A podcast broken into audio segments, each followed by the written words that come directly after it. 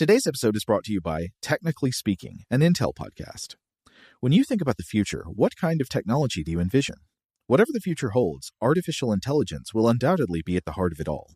Join Graham Class as he hosts Season two of Technically Speaking, an Intel podcast, and hear from the minds transforming healthcare, retail, entertainment, personal computing, and more with the help of A I.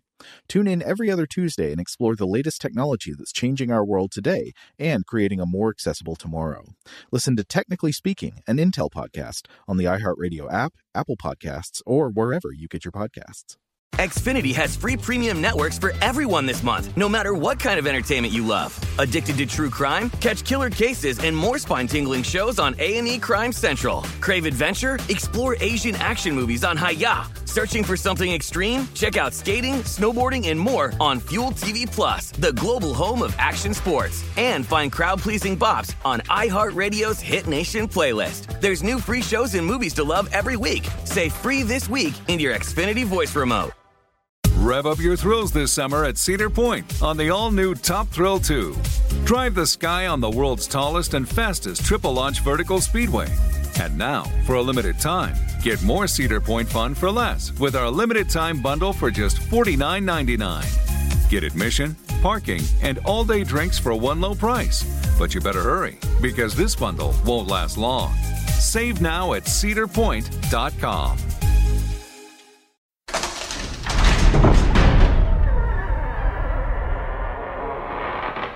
Hey, welcome to Stuff to Blow Your Mind. My name is Robert Lamb. And I am Joe McCormick. And Rob and I are out this week, so we're bringing you an episode from The Vault. Uh, this is sort of part four in our series that we uh, started re-airing last week about throwing behaviors in non-human animals. But here we're getting, of course, to the emergence of throwing behaviors in humans and human ancestors. Uh, hope you enjoy. And, oh, this one originally published January twelfth, twenty twenty-three. Welcome to Stuff to Blow Your Mind, a production of iHeartRadio.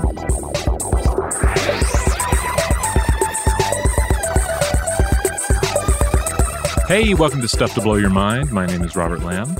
And I'm Joe McCormick, and we're back with part four of our series on throwing behavior. Now, in previous parts, we focused mainly on non-human animals. We've looked at uh, alleged throwing behaviors in octopuses, in uh, in elephants, in the mongoose. Uh, we definitely had a digression about dogs with Air Bud in the previous episode, but also in the previous episode, we ended up talking about the evolution of the human capacity for throwing, uh, which we are particularly apt at. Humans are are very good at throwing, especially compared to our nearest primate relatives. So like a chimpanzee may be on average three or four times stronger than a human, but a human, even without specialized training, can generally throw a lot more forcefully and a lot better than a chimpanzee can. So why are we so specialized for throwing? Well, we took a look at, at uh, some, some evolutionary hypotheses about where our capacity for throwing comes from. But there was another thing that I came across while researching this subject that I did not get into in the uh, previous episode, and I wanted to come back to it here because I found it really interesting. And this is the idea of what if the evolution of throwing was somehow a necessary precursor for the evolution of probably the most distinctly human trait, language. Hmm. So not just that humans are good at throwing and good at language, but that there is actually a, a neurobiological link between the two. One comes from the other. Uh, so to look at this uh, uh, question, I wanted to refer to a paper by William D. Hopkins, Jamie L. Russell, and Jennifer A. Schaefer, published in Philosophical Transactions of the Royal Society B, Biological Sciences, published in twenty twelve, called The Neural and Cognitive Correlates of Aimed Throwing in Chimpanzees, a Magnetic Resonance Image and Behavioral Study on a Unique Form of Social Tool Use. So, um, to begin, they cover some of the same ground we did in the previous episode, uh, you know, how unusual human throwing behavior is in a way. And despite all the interesting examples we've discussed in these episodes of animals throwing things for various reasons, whether trained by humans or just doing it as part of their natural instinctual behaviors, um, the authors here argue that in general, throwing remains unsystematic, in their words, in other animals. And I think this is fair. No other animal practices Uh, the kind of generalized, skillful, habitual throwing that we do, certainly not without training by humans. Yeah, as we discussed in the previous episode, it goes way back in human behavior, and it's something that even today, with all our other tools and ways of doing things at a distance, we still engage in throwing. Uh, we, we, I think in the very first episode, we discussed that sort of, um, at least in my case, uh, the strange pull to need to throw a ball with my son when he was younger. Mm-hmm. Uh, even though, you know, we're not a baseball or softball family, but it was just kind of this thing that I guess was like nostalgic in the culture, but also very satisfying to do, mm-hmm. and something that even if you're not very practiced at, you can do with some, or at least I found that I could do with some degree of precision, um, the, despite being very rusty at the whole softball, baseball thing. I totally sympathize with you there. I mean, I, I think neither of us are really sports guys. I, I don't really want rules. I don't really want teams, but I do want ball. Mm-hmm. Or Frisbee. Frisbee, uh, just as good, in my opinion. Yeah. And I mean, there's also, there's there's a lot more throwing that goes on too. Like it, uh, how often do we find ourselves across the room from someone, we request something and they give it a toss. They throw it to us. And you want to be able to catch it for various reasons. Um, yeah. And then that's without even getting into the various sports that even if we don't engage in, we may watch. And the throwing of balls is often an essential part or at least one aspect of a given sport. Right. Uh, but of course, apart from these uh, recreational concerns, you know, throwing has been uh, crucial to the survival of our ancestors. That seems pretty clear. And in the last episode, we talked about arguments from evolutionary anthropology that throwing was positively selected for in human ancestors, uh, and the bodies of hominin species like Homo erectus show anatomical changes that seem to favor forceful overhand throwing. Um I remember those changes, uh, they're like changes in the shoulder and the waist and the upper arm, all of which mm-hmm. combine to allow for a more substantial wind up, sort of a pulling back of tension of the, of the biomechanical bowstring to be released uh, rapidly during the throw. And we also talked about the argument that these changes appear to coincide with evidence of meat becoming a bigger part of the diet of these hominins, showing that throwing uh, was likely useful for uh, obtaining food either through power scavenging, like driving predators away from a kill in order to take the meat for yourself, or direct hunting, uh, and either way increasing the availability of food energy. Now, one very interesting thing about the adaptation for throwing is that it implies not only changes in the muscles and the skeletal system. Of course, you know, you can see all those changes around the scapula and the shoulder blade, changes in the waist, the arm, and so forth. But it also implies changes in cognition.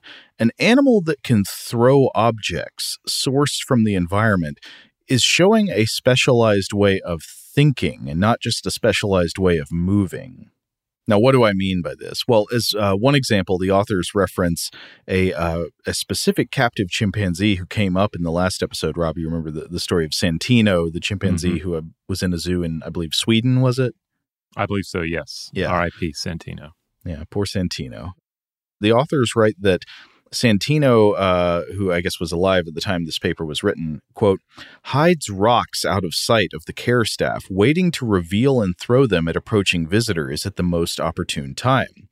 Evidence of planning comes from the observation that Santino searches for the rocks from a moat inside the enclosure prior to the arrival of the care staff and the visitors, and caches the rocks out of sight only to pull them out when the visitors arrive. That is a crafty chimp, and that is that is forethought. Mm-hmm. Adding to this, the authors uh, uh, throw in their own observations of, of similar pre-planning behavior in chimpanzees in two other research environments. And they argued that the throwing, quote, though often agonistic in function and consequence, agonistic meaning uh, sort of confrontational, uh, aggressive behavior, uh, is not part of the ape's display behavior. Indeed, most instances of aimed throwing that we have observed occur without any accompanying display behavior such as piloerection, hooting, and charging, further suggesting an element of planning on the part of the individual ape.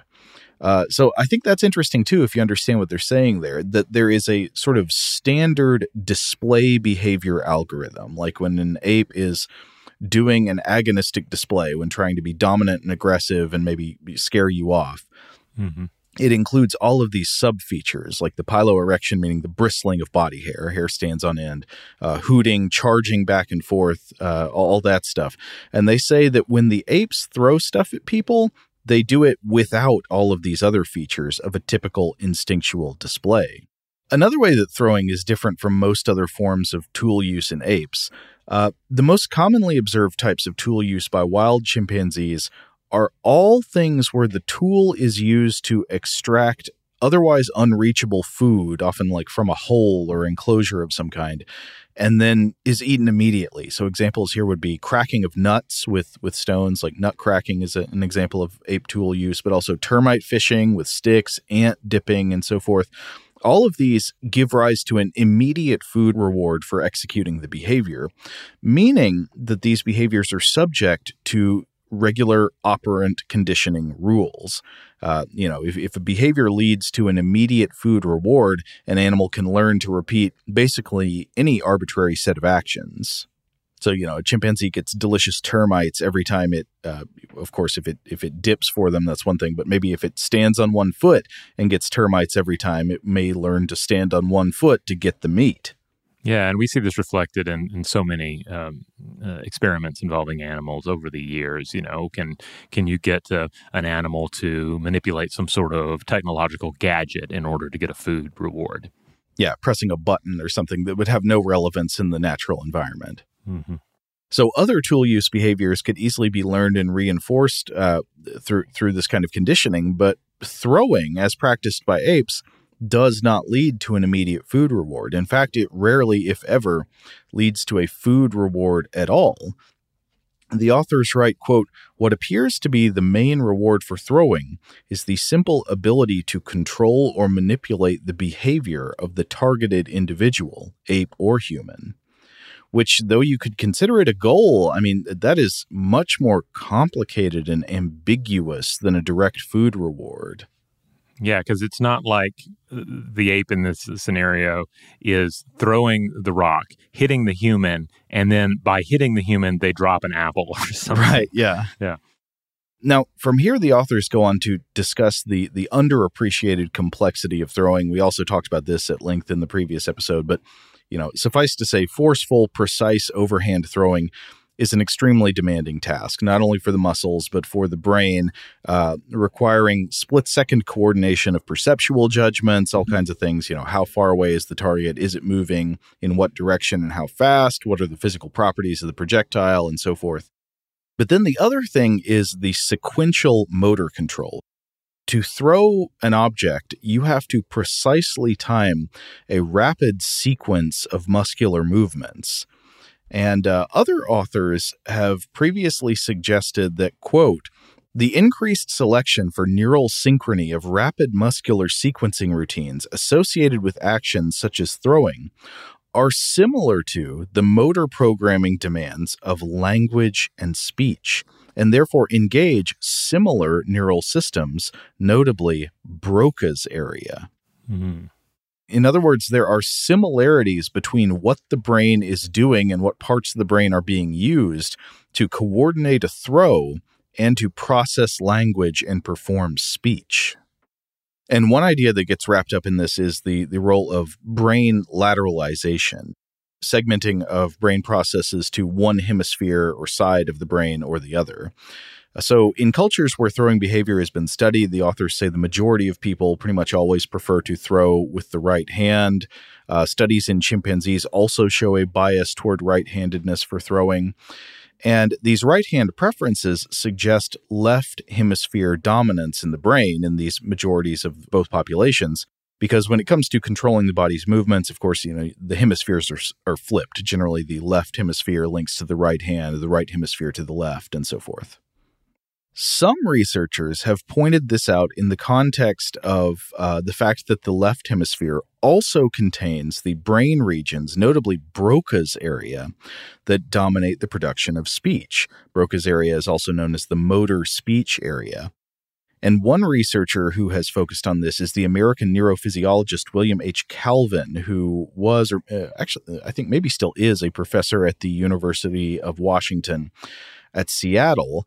uh, who, observing that eighty-nine percent of people prefer to throw with the right arm, Calvin uh, hypothesized that the left hemisphere's capacity for language may have actually evolved from a pre-existing adaptation for right-handed throwing. Uh, he apparently published a, a book that contained this hypothesis in nineteen eighty-three. It was called The Throwing Madonna. Oh, then they adapted this into the film, um, A League of Their Own, right? Was Madonna in that? I believe so, yeah. Oh, okay. Was she the pitcher in the movie? Uh, oh, I don't remember. But, I mean, surely she threw a ball at least once. I mean, there's a lot of, of, of throwing in baseball. Yeah, you you throw no matter what position you are. I guess yeah. The pitcher throws the most. There's no crying in baseball, but there's throwing in baseball. There's a lot. That much I remember from the film. Okay, so Madonna was definitely throwing no matter what position she played. Um, no, but it unfortunately did not become the basis of the movie as far as I know. Instead, it was a place where Calvin laid out an interesting uh sort of story, a, a possible series of developments that could have led to the development of language via the stepping stone of uh, uh, of capacity for throwing. So it, the story goes like this. Lateralization evolved for one-handed throwing with the right hand specifically so that parents, typically mothers, could cradle an infant on their left side, and then they'd be free to throw with the right hand if they needed to. So, I mean, obviously things like this are hard to prove for sure, but it, that is an interesting idea because I started thinking about how I, I recently became a father, and without thinking about it at all, I pretty much always, when I hold my baby, hold her on, on the left side of, of my torso. And so mm-hmm. if she like falls asleep against me, her head is going to be on the left side of my chest. And uh, that from my point of view, which is also the side where the heartbeat is closer. I never planned it that way. That that just sort of happened. And uh, I was talking to uh, my wife, and she said, yeah, most often she she's on the left side there too. So I don't know. That that's kind of interesting. I mean, it could be totally unrelated, but I don't know. Yeah, yeah, yeah, yeah. I would always scoop up on the left side as well. My son is now, I think, finally too big for me to to do that without uh, seriously injuring myself. But yes. And I guess at a certain point, you become less desiring of the heartbeat sound. That like maybe loses some of the power it has over over really young infants. Yeah, I don't know. I guess it, it varies from from child to child. Depends on how big they get and, uh, and at what point they want that distance.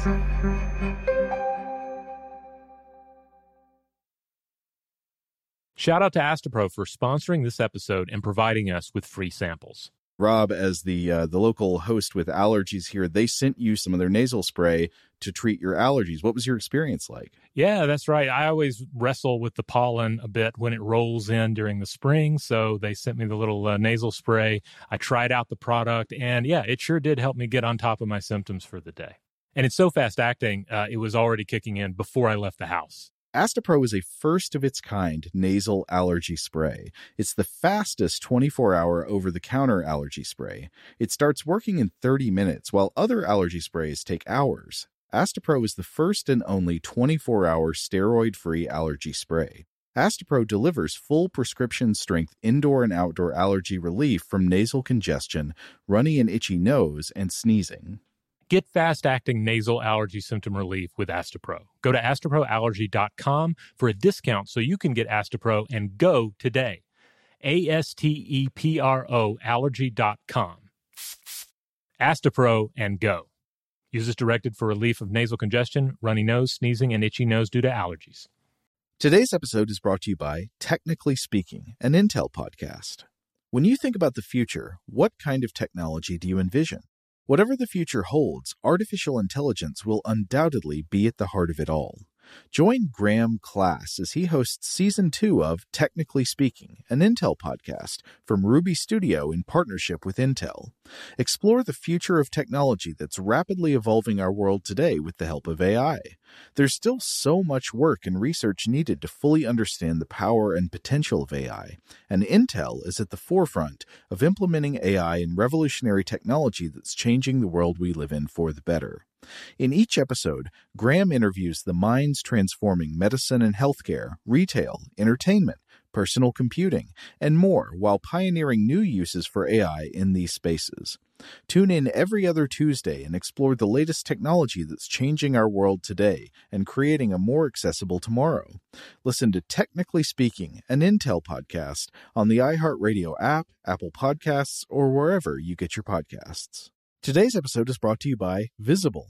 If you haven't heard of Visible, now you have. They're the wireless carrier that's making wireless visible. It's in the name. Get a one-line plan with unlimited five G data powered by Verizon, just twenty-five dollars a month, every month, taxes and fees included. Having a one-line plan means you only need you to save. No estranged roommates, exes, cousins twice removed, or A I-powered humanoid robots needed. And because twenty-five dollars a month really means twenty-five dollars a month, you can call, text, stream, whatever, as much as you want without worrying about getting dinged at the end of the month. No hidden fees, no surprises. No, really. It's like the old saying goes, you can't judge a book by its cover, but you can judge a company by its name.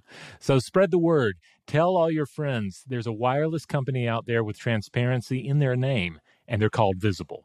Start saving on wireless today at visible dot com. Monthly rate on the Visible plan for data management practices and additional terms, visit visible dot com.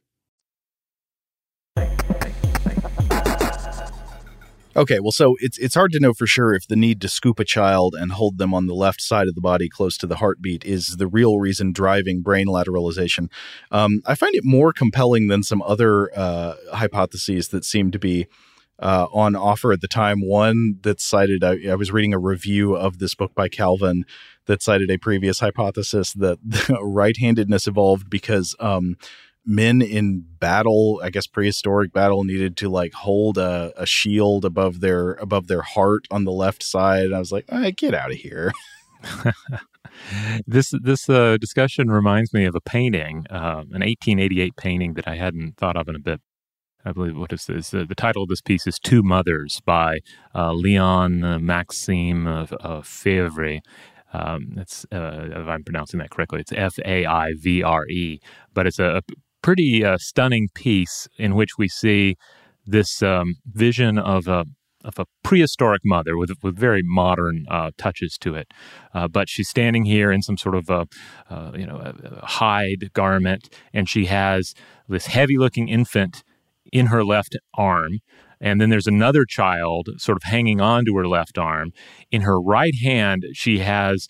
Uh, looks like some sort of a, a stone weapon, uh, like a, um, a, a wooden wooden haft with a with a stone blade, some sort of like you know a, a primitive axe or club. Mm-hmm. And she's staring back into the shadows behind her, where there's this kind of like cave environment, and there's clearly an animal lurking there, an animal emerging from the shadows. And I think this is supposed to be the other mother, the mother that is hunting her.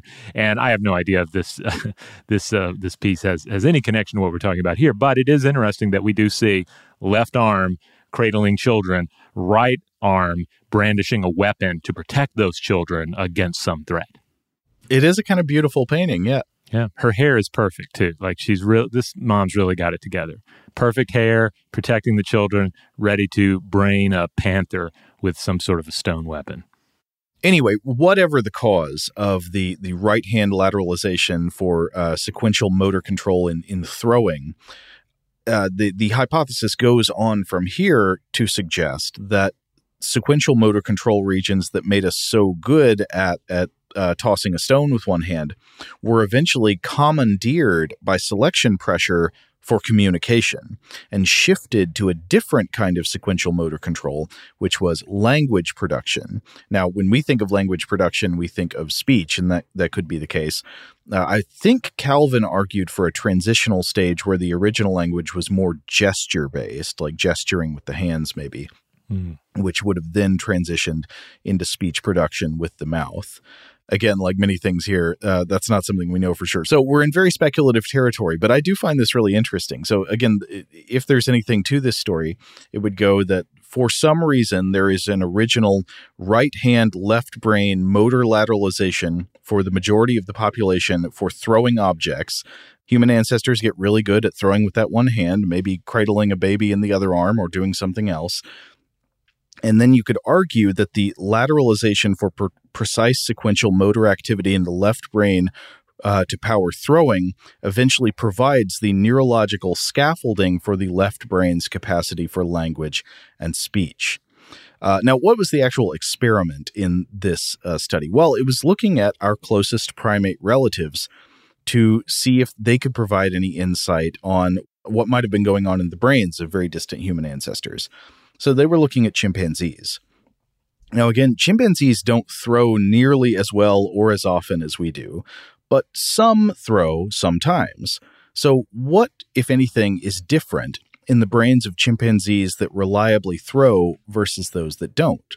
Specifically, the authors looked at the ratio of two different types of brain tissue, white matter and gray matter, in the areas of chimpanzee brains that would be most similar to the areas of the human brain involved in motor control for throwing and for speech. And this would be, quote, the homologue to Broca's area. Remember, again, Broca's area is involved in speech production in humans. And then they also say, as well as the motor hand area of the precentral gyrus, termed the knob, K N O B. And what they found was that in both of these areas, in the chimpanzee equivalent of Broca's area and in the knob, the ratio of white matter to gray matter was higher in chimpanzees that throw versus those that don't. Also, quote, we further found that asymmetries in white matter within both brain regions were larger in the hemisphere contralateral to the chimpanzee's preferred throwing hand. So what they're saying is it's it's not just that the ratio of white matter was higher in these regions on both sides of the brain. It's that whichever hand the chimpanzee liked to throw with, those particular regions had a higher proportion of white matter on the opposite side of the brain. Hmm. Also, they assessed the chimpanzees in this study with what is called a primate cognition test battery, or P C T B, which uh, is, uh, you know, is sort of a, an S A T for, for, for chimpanzees. It's standard tests on all kinds of mental abilities, you know, uh, uh, tons of things, spatial memory, uh, causality inference, tool property recognition, gaze following, and so forth. And they were looking at, well, are there any differences between apes that throw and apes that don't throw? And out of this entire test battery, generally not. Uh, generally, there were no cognitive differences, except in one area. There was only one aptitude where there was a significant difference. And it was that researchers found chimpanzees that were more inclined to throw were also better at social communication. Hmm. So the authors write, quote, these results suggest that chimpanzees that have learned to throw have developed greater cortical connectivity, uh, that's correlating with the white matter, between the primary motor cortex and the Broca's area homologue. It is suggested that during hominin evolution, after the split between lines leading to chimpanzees and humans, there was intense selection on increased motor skills associated with throwing, and that this potentially formed the foundation for left hemisphere specialization associated with language and speech found in modern humans. So this is another case where uh, I think this is far from proven. We would need much more robust evidence before you could endorse this specific evolutionary story as uh, as likely, but I, I find this very intriguing, and it does seem possible to me that the capacity for throwing gave rise to the capacity for language. Hmm. So ape throws the bone, the bone spins around, the bone becomes a space station, just as Kubrick uh, promised us. Yeah, I didn't think about that. Yeah. Uh, I want to get back into this idea of early humans, especially, throwing stones as weapons and throwing other things as weapons. Uh, you know, as we discussed in the last episode, we we talked about some of the ideas concerning the development of ranged weapon technology in prehistoric humans, this idea that what first begins as a way of engaging in agonistic communication could transform into just a way of physically sending a message to another species via projectile. But then eventually that begins to get into this way to manipulate their behavior at range, especially in the case of power scavenging. And ultimately, it can be used as a way to hunt prey animals. Right. And as we were actually recording that episode, my mind kept turning to these images of some sort of prehistoric warfare scenario in which some, you know, entirely too Kubricky prehistoric people were employing various weapons and in kind of prob- also probably a slightly too tabletop war game manner where you have, you know, units of bone-wielding beaters moving forward to engage in some melee attacks. And then maybe you have some units of rock throwers behind them. Um, and, you know, this this felt kind of silly in my head, maybe even a little Gary Larson-esque uh, um, in my head, a little Far Side. Uh, but uh, then I started looking into it more because, of course, you know, rock throwers were an important part of of of, uh, of our history. And when you start looking into the history of not only ranged weaponry, but hand-thrown uh, ranged weaponry, uh, it gets pretty fascinating. Well, yeah. I mean, I, I think one of the main things that's striking is rediscovering how potent a force simple thrown objects are, even in an era where where uh, powered uh, projectile technology like bows or crossbows or even guns exist. When you think of, oh, somebody's throwing rocks, there at least can be this sort of feeling that it's uh, like a juvenile sort of thing, that it's primitive, that it's a, a nuisance. Uh, but on the other hand, I, I think most of us realize that it's also quite dangerous. Nobody wants to be hit in the head with a thrown rock. Uh, a, a well-aimed thrown rock can, of course, be deadly. True. And on top of that, a volley of thrown rocks from multiple assailants uh even more dangerous. And of course, we see this reflected in the use of stoning as a form of execution from ancient times through through modern times. But I didn't want to dwell so much on that because that's a more depressing subject matter. Uh, but I wanted to focus more on hand-thrown stones and weapons in a hunting and warfare context. Okay. So I think for many of us, and this was me until just the other day, we tend to think of ranged weapons as this steady ascent out of the Stone Age. So sure, we threw stones at things, then, and we greatly increased our ability to strategically employ those thrown stones.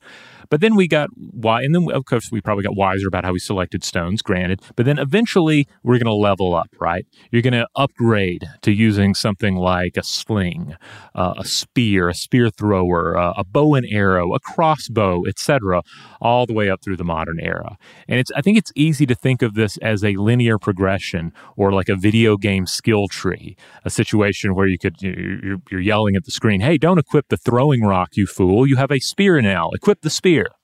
Yes, yes. Video game logic per- pervades yeah. our, our thoughts in every way. Yeah. But of course, that, this is not exactly how things pan out for a number of reasons. Speaking broadly in terms of just weaponry in general, uh, materials are, are one factor, but and, and we've discussed that on the show before.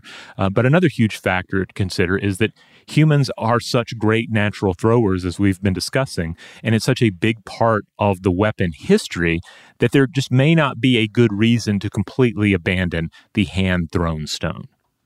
Right. I mean, you, you can imagine cases where people are having great success with, with just hand-thrown stones, and, and why why fix what's not broken? Yeah. And then if something also becomes a part of culture, becomes a part of a martial art um, and a weapon tradition, uh, then there's this added incentive to keep it around. So uh, I started looking into some examples from um, Polynesian weaponry and martial arts. The first thing I ran across was an interesting mention in The Coming of the Maori uh, Weapons, a nineteen forty-nine text by New Zealand anthropologist and doctor Te Rangi Hiroa, who lived eighteen seventy-seven through nineteen fifty-one.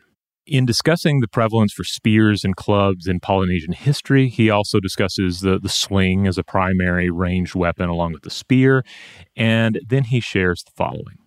Quote, "Stones were also thrown by hand, and early European voyagers have reported this form of attack more than the use of the sling. The bow and arrow, while present in some groups, was used for sport, but not as a weapon of war. In Samoa, it was used to shoot pigeons, in Hawaii to shoot rats, and in the Society Islands, it was a chiefly sport in which archers clad in special costume shot for distance from raised stone platforms." Now, obviously, this is an older source here. But instantly reading this, you realize, well, if this is true, it raises interesting possibilities about the dependability of thrown stones as weaponry, even as other technologies come online. Right. So you could have the technology of a bow, but still prefer hand-thrown stones for some utilities. Yeah. And uh, it, the advantages of the bow, of course, are well documented. You know, n- none of this none of this that we're getting into is going to be a statement that uh, along the lines of, well, actually, a thrown rock is better than a uh, high-powered bow or anything like that. But um, and, and it's true that the use of the bow was widespread, not only in ancient armies, but among hunter-gatherers. But as Thomas Hewlett points out in a section on ranged weaponry in the, the book seventy Great Inventions of the Ancient World, not all hunter-gatherers use the bow and arrow. He mentions uh, Australian Aborigines as an example of a people who did not, uh, despite some of them surely being aware of the technology via contact with the Torres Strait Islanders who used bows. Uh, they were still people that that uh, retained the use of ranged weaponry that depended on on hand-thrown objects. And we'll come back to the most famous uh, classification of hand-thrown objects that they used in a bit. But but where I really uh, got fascinated with all of this was uh, was a paper from two thousand eleven. This was published in the Journal of the Polynesian Society by Barbara Isaac and Guinaria Isaac, titled Unexpected Trajectories, A History of Niuean Throwing Stones. The authors here describe the war stones of Niue. Niue is an island that's um, fifteen hundred miles or twenty-four hundred kilometers northeast of New Zealand. And when Captain James Cook visited the island in seventeen seventy-four, he dubbed it the, the Savage Island, uh, which may have had something to do with their consumption of uh, the native banana species, which uh, I'm to understand had like a, a red peel and an orangish interior, and if uh, in the teeth or rubbed on the body might look like blood. Uh, this also re- clearly reflects Cook's general attitude towards indigenous peoples as well. But uh, he also certainly seemed to have encountered some difficulty in landing on Niue. Uh, it's apparently difficult to land on the island anyway due to the surrounding coral reefs, but the people of Niue were also hostile to his landing attempts. And his naturalist, the naturalist on, on this particular voyage, Anders Sparman, was injured by a thrown stone. I believe it got him in the arm. Mm-hmm. The Niue here, they were uh, they were not just picking up random stones and throwing them either. Uh, this is where it gets really fascinating. They had a highly refined approach to the use of hand-thrown ranged stone weaponry. According to Isaac and Isaac, the warriors were reported at the time to each have spears on their person, to have a sling, and also have a pouch of stones for throwing. But throwing stones and sling-launch stones were, were not uncommon among other peoples who were encountered on islands uh, from this vast region. So comparatively, there wasn't much Western commentary on these throwing stones. Uh, but the throwing stones of, of Niue, according to Isaac and Isaac, were quite singular. And much of it would come out later through indigenous recollections, the work of later anthropologists and missionaries, as well as later analysis of stones that were subsequently taken off the island after Western contact.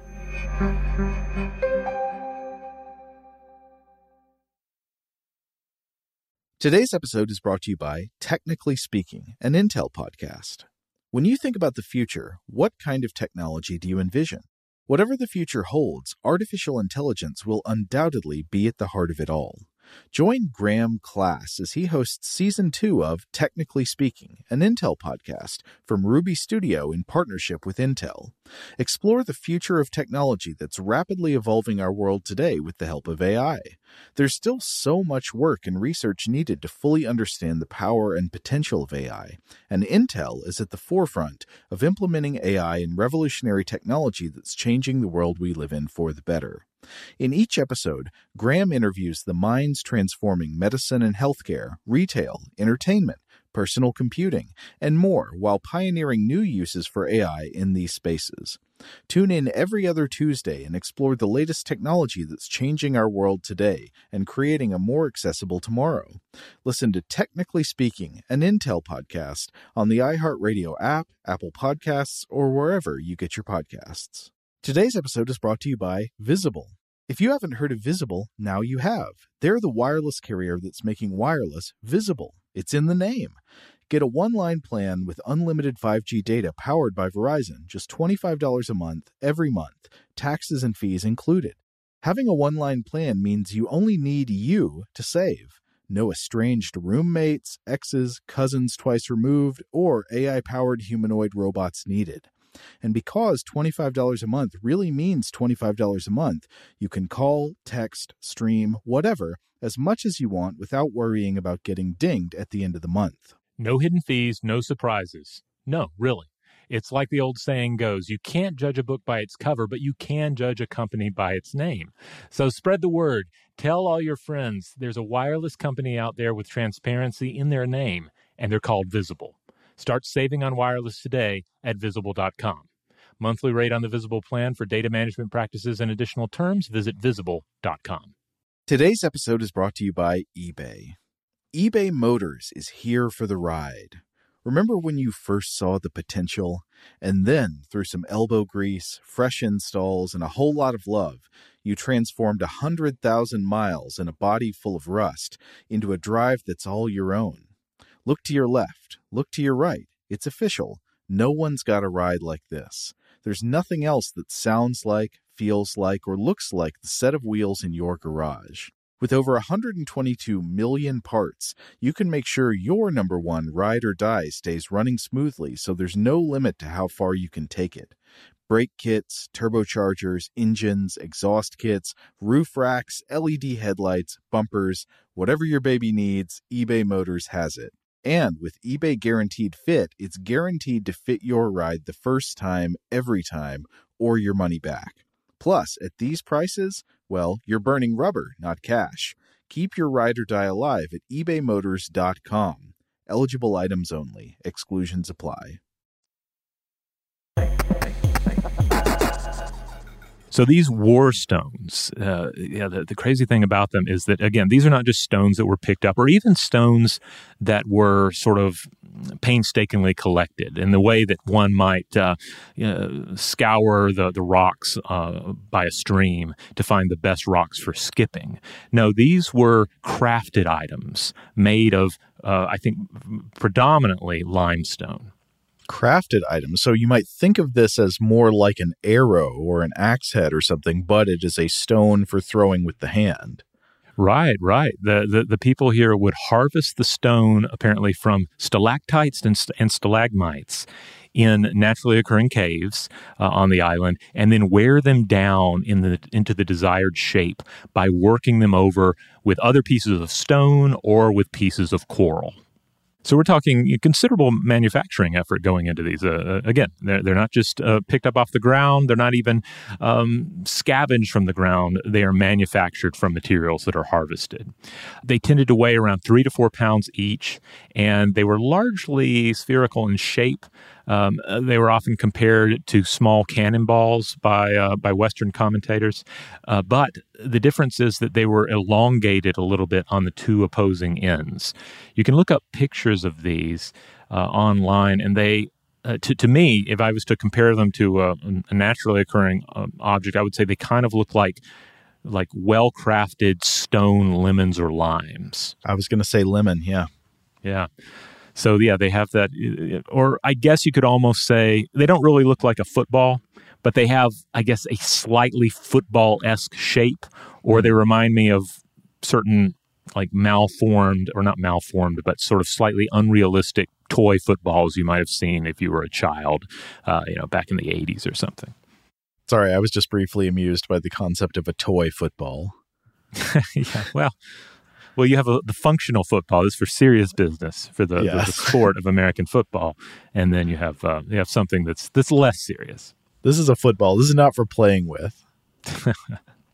So uh, you did have Western observers, though, that were figuring a lot of this out, that these war stones were indeed crafted items, that they were made out of limestone, uh, that people would harvest uh, the stone from, again, stalactites and stalagmites.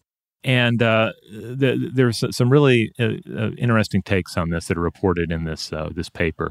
Uh, in eighteen sixty-eight, missionary Thomas Powell wrote that, quote, "This fact is remarkable as an indication of thought and design natural to this people, for it is not probable that the first inhabitants brought the ideas with them, but they found this limestone in the caves, saw the use to which it might be put, and designed the shape. It is therefore original on their part, and in this particular, they anticipated the European science of the recent century." Now, they don't note what uh, he was referring to here on the European science thing. So I'm thinking maybe airships? I'm not sure. They kind of have an airship look to them, I guess. Hmm. Now, on the, the limestone front, uh, nineteenth and twentieth century anthropologists described other war stones that were sometimes used that might have been made of other materials, one of, um, um, of basalt, one of coral, for example. You definitely have examples of like a black um, a stone, a black war stone. But limestone seems to be the primary material. They were highly prized and were used exclusively for conflict. Um, and, and there was apparently a lot of conflict on the on the island. Uh, even, you know, this is before there were any Westerners even. And part of it had to do with, uh, you know, droughts would occur and there was a lot of uh, skirmishing for available resources. Hmm. But they didn't hunt with them, apparently. So birds were hunted with Uh, what are referred to as bird bows in this paper, and fish were hunted with nets. So these these were exclusively for dealing with human threats or perceived human threats. Warriors would carry them in bags or on belts, and if they ran out of ammo, it's mentioned that they would naturally make use of stones from the ground as well. So they weren't above, you know, reaching down and grabbing whatever was available and throwing that uh, after your special stones were extinguished. And then, of course, after a skirmish or battle, uh, you would hopefully be able to go back and pick up your, your ammo, uh, retrieve them, because uh, uh, other sources mentioned that they often, they had names, they had histories, histories of violence. And so these, uh, these particular stones would kind of resonate with importance to the individual who wielded it. Hmm. So it's interesting that if the stones uh, are, you know, they're they're manufactured with care and they're used specifically for human conflict instead of hunting. Uh, I mean, it makes me think about them them having, I don't know, some kind of special like communicative or signaling power in addition to their uh, ability to hit and hurt someone. Yeah, yeah, I think so. Um Yeah, here, here's another great quote. This one is referenced in the paper as well from anthropologist Edwin Loeb, who uh, wrote the following about the, yeah, the importance of the stones to the individuals. Quote, "The fighting stones all had special names, and they were put in a kaffa, or a girdle, which was uh, plaited like a mat. The kaffa was about six to seven inches wide and was customarily four fathoms in length. The third night before the war arrived, they wound the kaffa around their stomachs and slept in this manner during the night, neither eating or drinking." So in this paper, the the uh, uh, the authors here, they they point out that um, these Niuean stones, these war stones, um, th- there were songs about them. Um, And part of uh, their importance also may have had to do with the fact that they were products of the caves, which were sacred sites with, uh, it seems like, connections to the afterlife. And, of course, this matches up with the way caves were viewed uh, by uh, peoples in other parts of the world as well. The stones were used in ambush attacks, in skirmishes, but also sometimes in fights to the death uh, would occur. But it seems like a lot of these battles, based on some of the commentaries, uh, may not have been typically that lethal. Uh, so, yeah, th- this does line up with this idea of communication. It's not necessarily about going out and absolutely murdering the competition, but driving them away from resources that you're looking to control. Mm. And uh, in the paper, the authors also s- mostly speculate on accuracy here. And in part of this was based on accounts of other throwing techniques by other advanced stone or club throwing groups. But they speculate that high accuracy was likely within twenty yards or eighteen meters roughly, uh, but greater distance accuracy was certainly possible. And I think this makes sense when you consider the, the likely scenarios in which these stones are being used. Uh, so, uh, yeah, any kind of uh, sort of tabletop gaming scenario uh, uh, that you have in your mind you should probably set aside. It sounds like most of these these encounters, these battles, would have involved like one individual against one, another individual or one small group against another. It seems like skirmishes and small ambushes were sort of the, the typical uh, encounter context for their use. Usage. Hmm. So anyway, it's a, it's a fascinating paper. Uh, it's uh, available on uh, on JSTOR if anyone wants to read more. Uh, they, they really get in depth about the history of it and various, uh, uh, mostly Western commentators who are looking at it, and also how these uh, how the use of the stones was um, uh, you know disappeared, and then the stones went out uh, throughout the world, and then were uh, to certain degrees brought back or studied. Now, this was certainly the most to me anyway, remarkable account of stone throwing I came across, uh, but not the only account of specialized throwing stones. I ran across the work of Guy uh, Steibel uh, talking about uh, archaeology finds in Jerusalem and the accumulated weapons and ammo that they were finding. Uh, this was a, a paper that came out in twenty thirteen. This is from a chapter titled Military Equipment in a, uh, a larger collection of papers titled Jerusalem Excavations in the um, Tyropian Valley.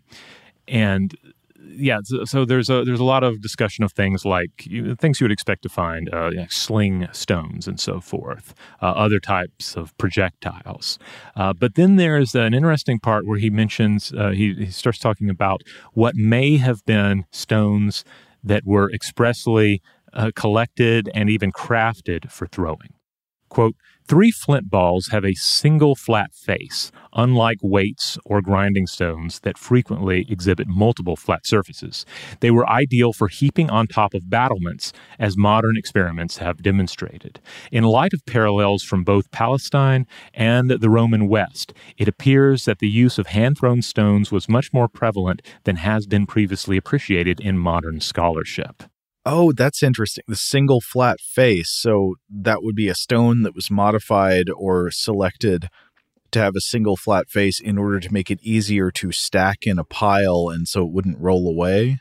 Yeah, yeah, for use on battlements, which I guess also the other side of that is not only do you not want your ammo to roll away, you don't want it to roll off the battlements with, with uh, you know, fatal gravity assist uh, potentially um, if you're not meaning to drop it.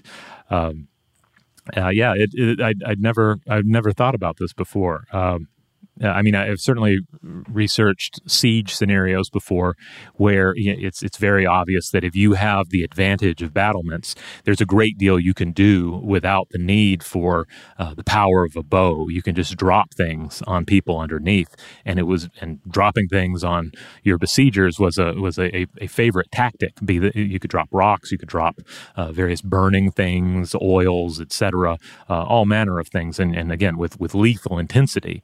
Uh, But this idea of, of not just having stones, but stones that had been to some degree altered or manufactured or crafted in order to just stack up there, so they're ready to go, but they're also not rolling out of out of uh, out of sight and posing a danger uh, to anyone who might just say be working beneath.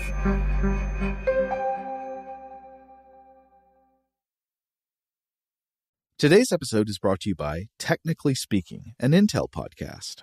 When you think about the future, what kind of technology do you envision? Whatever the future holds, artificial intelligence will undoubtedly be at the heart of it all. Join Graham Class as he hosts Season two of Technically Speaking, an Intel podcast from Ruby Studio in partnership with Intel. Explore the future of technology that's rapidly evolving our world today with the help of A I. There's still so much work and research needed to fully understand the power and potential of A I, and Intel is at the forefront of implementing A I in revolutionary technology that's changing the world we live in for the better. In each episode, Graham interviews the minds transforming medicine and healthcare, retail, entertainment, personal computing, and more while pioneering new uses for A I in these spaces. Tune in every other Tuesday and explore the latest technology that's changing our world today and creating a more accessible tomorrow.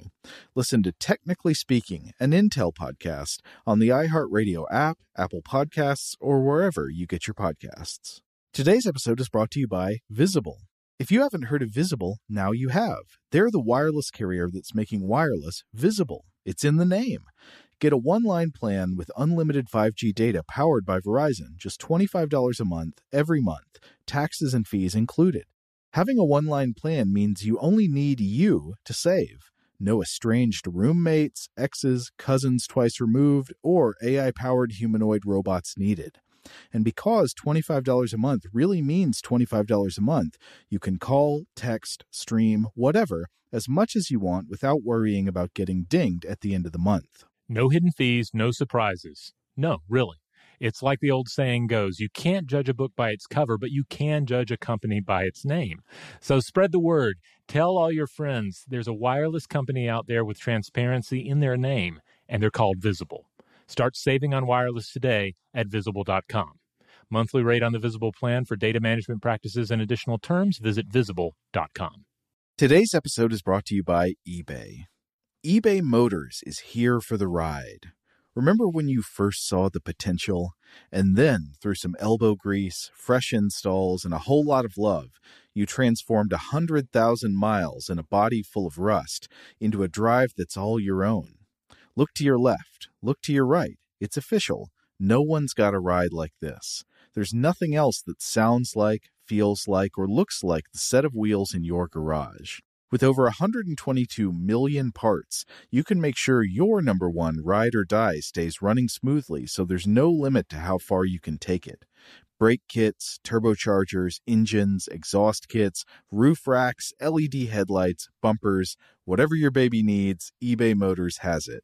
And with eBay Guaranteed Fit, it's guaranteed to fit your ride the first time, every time, or your money back. Plus, at these prices, well, you're burning rubber, not cash. Keep your ride or die alive at ebay motors dot com. Eligible items only. Exclusions apply. Now, there are also several interesting cases, uh, probably many, many more, uh, on top of what I'm going to highlight here, of hand-thrown clubs and throwing sticks. So, you know, we've been talking about throwing rocks, but of course, throwing sticks. It's just sort of the the other side of the equation here. And you find examples of these traditions just throughout the world on various continents. Um, the throwing stick was used as a hunting tool by prehistoric peoples, and we have examples of these going back at least some three hundred thousand years. Uh, um, uh, one of the problems that, and this is something that's pointed out in a, a paper I was looking at by Conrad et al. In Nature, Ecology, and Evolution, is that a throwing stick is generally a wooden stick, and therefore it's not always going to survive uh, to become an artifact that can be studied and interpreted, um, you know, hundreds of thousands uh, of years later. Mm-hmm. But the practice of hunting with thrown sticks certainly survived. Uh, the ancient Egyptians retained a practice of hunting with throwing sticks, and we see this uh, commemorated uh, both in their hieroglyphics, but also in um, in art. Uh, I included a, an image for you to look at here, Joe, where you see an individual um, clearly out uh, by the waterside. There are all these birds around, and in one hand, the individual is holding up this this throwing stick. And this is sort of a um an, an end-weighted club of sorts that can be thrown. Yeah, yeah. And I mean, we, we also see the use of this in other cultures as well. The Hopi tribes people of North America also used a type of hunting stick, sometimes referred to as a rabbit stick, named for the prey you would go after with this, uh, with this tool, with this weapon. Mm-hmm. Throwing clubs, throwing sticks were also used in um, in warfare scenarios, and also in uh, in, in war-related ceremonies and uh, and symbolism. Uh, Fiji Islanders used beautiful and ceremonial throwing war clubs. Uh, these were called uh, ulas, and you can look up examples of these.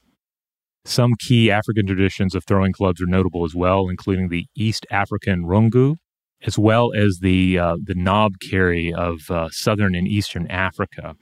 And these were used for hunting and war, but also became highly symbolic social signifiers as well. Yeah. But I feel like you know, the idea of the, the thrown blunt weapon, the throwing club, is something that is often, uh, I guess, glossed over in, in uh, at least in the Western mindset. Uh, you know, just again, coming back as always to things like Dungeons and Dragons, where we, we wrap uh, all these fantasy scenarios around uh, the use of ranged and melee weaponry. Um, it's it's easy to dismiss the idea that, yeah, that the, the club also is a potential ranged weapon. Uh, though, of course, I think Dungeons and Dragons does at least have a boomerang in it. Um, and the boomerang is probably the most famous and uh, I guess the most exceptional of the, the thrown clubs uh, that, that humans have developed over the ages. The boomerang is uh, is exceptional because it's it's still essentially a thrown club that kills or injures via blunt force, but it is also crafted to spin in just uh, the right way and, and by virtue of its shape uh, to generate an, an aerofoil, which then Uh, increases the distance that it can be thrown. So it's not only, you know, thrown, but it also begins to take on flight uh, in a in a fascinating manner. Yeah, I remember being fascinated by the boomerang as as far back as when I was a little kid. Yeah, And uh, according to, to Thomas Hewlett, uh, we run into the wooden artifact problem again with boomerangs, but convincing boomerangs have been discovered as old as ten thousand years. Uh, so they, they've, they've been around for quite a while. There are returning boomerangs and there are non-returning boomerangs. Um, non-returning boomerangs were primarily weapons, while returning boomerangs were, I think, more in the recreational and symbolic and mythological sphere of things, um, but could also be used apparently in, in hunting scenarios as some sort of a decoy uh, for, I think, birds of prey, but also as a means of frightening intended bird prey. So they weren't without um, functional uses. And there are a lot of things similar to these boomerangs that we find in other cultures as well. Like the Tamil people had a kind of non-returning boomerang of their own called a valari. And you can look up uh, various images of this as well. Has a slight boomerang shape, kind of a tusk-like shape. Mm, yeah. Now, going back to Thomas Hewlett here, he points out that broadly speaking, the evolution of ranged weaponry was initially uh, uh, an evolution that had a lot to do with range. Thrown weapons greatly increase the range at which human beings uh, may inflict harm, but then additional throwing technologies extend that range. And this, of course, increases what we can do with them from a hunting standpoint, but also provides advantages over other human adversaries, at least under the right conditions. But I think these examples show that it's not just a matter of abandoning the use of hand-thrown projectiles. We retain the physical abilities as well as the basic skill sets. And we see this reflected in our sports as well as our weapon cultures. Hand-thrown weapon traditions clearly survived the advent of other ranged weapon technologies and in many cases retained important cultural values as well. And there's one final wrinkle here, too, that I, I almost completely blanked on. I almost didn't have anything about this in the notes. But then I, of course, remembered, well, as we enter into the age of explosives, hand-thrown weaponry remains important in the form of hand grenades. The more common variety of grenade is, of course, made to be thrown by hand, much like a throwing stone. It more or less fits in the human palm. Though we also have the example of the German stick hand grenade that was used in the First and Second World Wars, and I think adopted by uh, some other groups as well during this period. But as the name implies, this design features a long handle, and these were thrown end over end, much like a hunting stick or a thrown club. Now, in both cases, obviously, given that this is an item that will explode, you don't necessarily have to be as precise. It's not a situation where you have to hit somebody in the head with it or in the neck with it every time for the weapon to be uh, successful, though I guess there would be situations where you were trying to throw said grenade into, say, a window or some sort of a, like a, an opening in a tank, et cetera. Well, or like in other cases we've looked at, to compel behavior, to like drive people away from a particular location. Yeah. I was thinking about Monty Python uh, many months back, and I, of course, thought of the Holy Hand Grenade of Antioch, oh. uh, the, the magical weapon that is used against the uh, the, the killer rabbit. And um, and I remember looking around a little bit, to, like to, just to see, was there anything in use during the general historic uh, range that we're talking about here that would have been like a, a grenade? And uh, uh, as I recall, there wasn't really. So I guess there is maybe a potential lag. Uh, there, there's this kind of gap uh, between the high age of stone throwing and stick throwing as a viable weapon, and then the emergence of explosives, which kind of reignites uh, the, the the need to be able to to throw precisely, or at least with some degree of precision. You don't want to throw a, a hand grenade imprecisely, um, but we certainly see with hand grenades the like the, the need for individuals to throw these things becomes all the more important. I mean, um, you look at images of, of say, modern soldiers training to throw hand grenades, and there's a, a definite like uh, uh, form to how you do it. Uh, you know, like there's definite training in place. So uh, precise uh, throwing of handheld objects uh, remains uh, a seemingly important part of, of the modern military scenario. You know, I didn't plan it like this, but it's interesting how this series began as us uh, wanting to look at uh, examples of non-human animals throwing. And uh, and ultimately, the main thing that I'm taking away from it is is the special role of throwing in, in the development of human culture and human cognition. Yeah, yeah, I was surprised by it as well, because yeah, it was it, we we started off with the octopus, and now here we are talking about soldiers with grenades. We have to keep the grenades away from the the octopuses, by the way. Yes. Oh, uh, I should also point out, I, I didn't even get into the use of, of sharpened throwing uh, weapons, but obviously that's a, a huge part of weapon culture throughout history as well. Uh, I don't know. I guess it felt like one step uh, manufacturing or materially away from just throwing a stick or throwing a rock. So I didn't get into that, but obviously there's a lot one could additionally discuss involving hand-thrown axes, hand-thrown darts and uh, knives and so forth. So I guess different aerodynamic uh, properties come into play with at least some of those weapon designs. All right, we're going to go ahead and end it there, but we'd love to hear from everyone out there. If you have uh, thoughts, uh, feedback, Uh, experience uh, on anything we've discussed here in this episode or the previous episodes regarding uh, animals throwing things, humans throwing things, um, the, uh, the the role that uh, that, that uh, being able to throw something uh, may have in the development of language, uh, and also just uh, the, the various um, uh, weapons cultures, martial arts that have involved hand-thrown objects. If you have anything to add about any of that, uh, please write in. We would love to hear from you.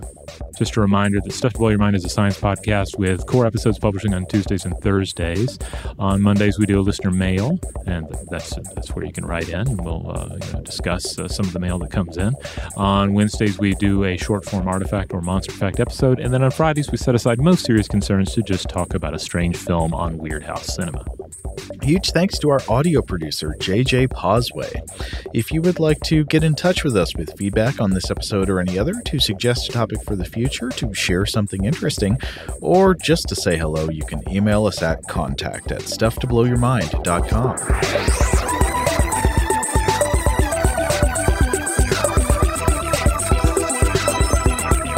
Stuff to Blow Your Mind is a production of iHeartRadio. For more podcasts from iHeartRadio, visit the iHeartRadio app, Apple Podcasts, or wherever you listen to your favorite shows.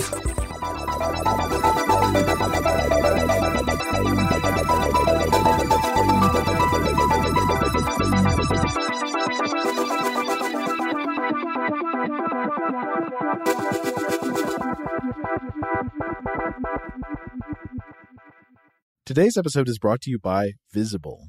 The future of wireless is here, and it's transparent.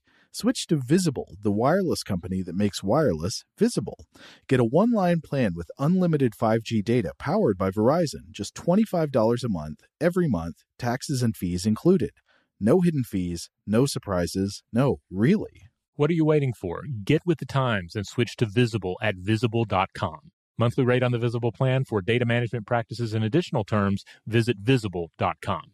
Top Thrill two is like no other course. Two four hundred twenty foot vertical speedways, three launches. All right, let's talk strategy. Copy that, driver. Go for maximum acceleration off the start. Measure that. You've got a short straightaway to push from zero to seventy-four on the first vertical speedway. And what about the rollback? Rollback will set you up for an explosive reverse climb four hundred twenty feet in the sky so you reach zero Gs in total weightlessness. four hundred twenty feet of straight-up speed. Let's get it. Top Thrill two, the world's tallest and fastest triple-launch strata coaster. Get your tickets at cedar point dot com. Open a limited-time eleven month certificate at Kemba Financial Credit Union. At five point two five percent A P Y, it's more than triple the national average, plus it's a safe and secure way to grow your money. Visit your local branch or kemba dot org slash c b for details. Offer expires May thirty-first, twenty twenty-four. A P Y equals annual percentage yield. Restrictions apply. five hundred dollars minimum and two hundred fifty thousand dollars maximum deposit. Advantage status required. Comparison based on bank rate average. Federally insured by N C U A.